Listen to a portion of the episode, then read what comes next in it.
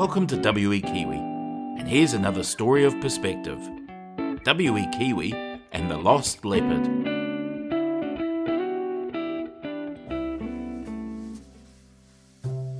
The sun was high in the sky as WE Kiwi drove to the forest outside the city. Singing to his favourite tunes grew his smile wider and wider. The breeze coming into the car was filled with pollen, which made WE sneeze his way through his journey. Ahead, a picnic stop sign caught WE Kiwi's eye. It was best for him to take a break now and again when driving. He was travelling alone, so he didn't have a co driver to change driving with. Turning off the road into the picnic stop, WE could see a bench. The bench was long and wooden. WE rubbed his eyes as there was something behind the bench. He thought it was a large bush, but it was a leopard. Tall and strong, the leopard stood there in brown trousers and a green sweater. Why wasn't he sitting on the bench? With such lovely weather, it was perfect for him to sit back and relax.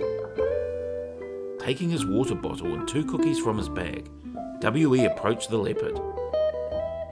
The leopard looked straight out and hadn't noticed W.E. walking towards him.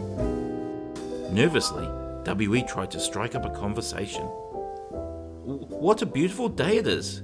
Would you care for a cookie with me? I also have water. Silly me, I left my thermos of tea on the bench. I should really be more organised at times. The leopard kept staring out and offered no response. How about you sit with me and we have a cookie together? The leopard shuffled forward, grimacing with each step. W.E. could see sores on the pads of the leopard's feet. He must have been walking for days. As the leopard sat down, he let out a soft sigh. W.E. offered him water and he gulped it down. He drank three cups in quick succession. His cookie was devoured quickly after. If you don't mind me asking, how long have you been walking for? W.E. questioned the leopard. The leopard scratched his chin. With his paws, he started counting. W.E. could see he was getting confused. It doesn't matter. I'm Warwick Kiwi, but my friends just call me W.E. Reuben. Reuben is my name. But I'm lost. Oh dear, Reuben. That's okay. You're not lost now. You've been found by a chubby little Kiwi. Let me help you out. But why? This took W.E. by surprise. Why would Reuben not ask for help? For a moment, W.E. was lost for words, but had a thought. Well, Reuben, if I was lost, I would like someone to help me. There's nothing wrong with asking for help. You can even pass it on and help someone else. Oh, can you help me? I don't know where I am. Do you miss your home? Do you love your home? Yes, I love home. If you're lost, then maybe you create a memory path home. Ever heard one of those? No, I haven't. My feet are sore. I can't walk much further. No, Reuben, you can do it sitting down. You go through memories like walking down a path.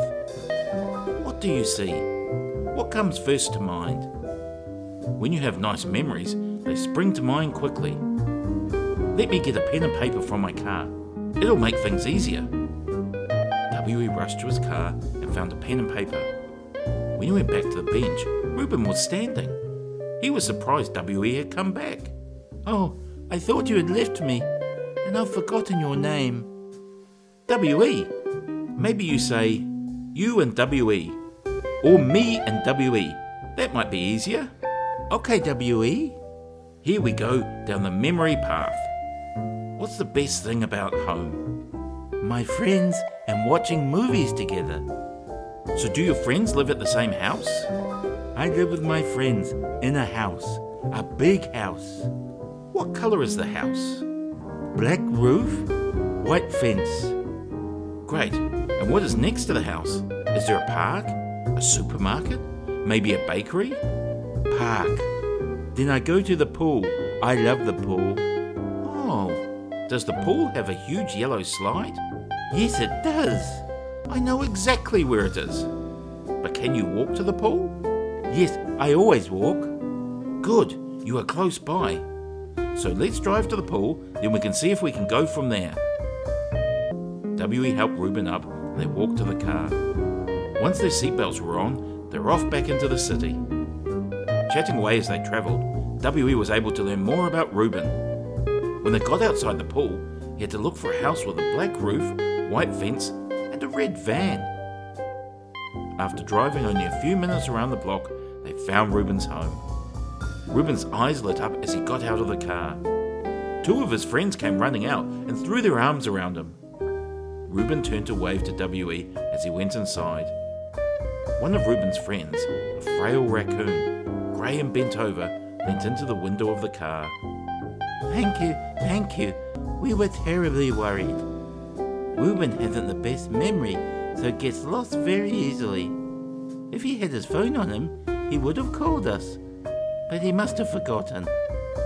He had walked a long way. It was a shame no one else tried to help him. Well, he has a kiwi to thank. You are very kind. Thank you once again.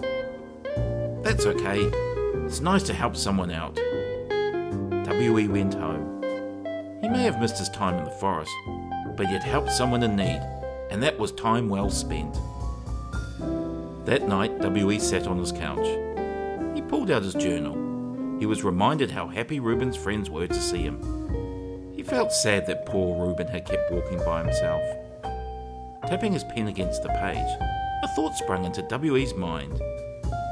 If your home is where your family or your friends are, then even if you travel far, your memories will come flooding back.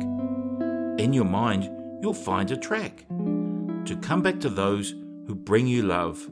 Your heart fits your home like a glove. W.E. went off to bed, happy that it helped someone in need. It had been a great day. The end. Don't forget to stay tuned for more adventures with W.E. Kiwi.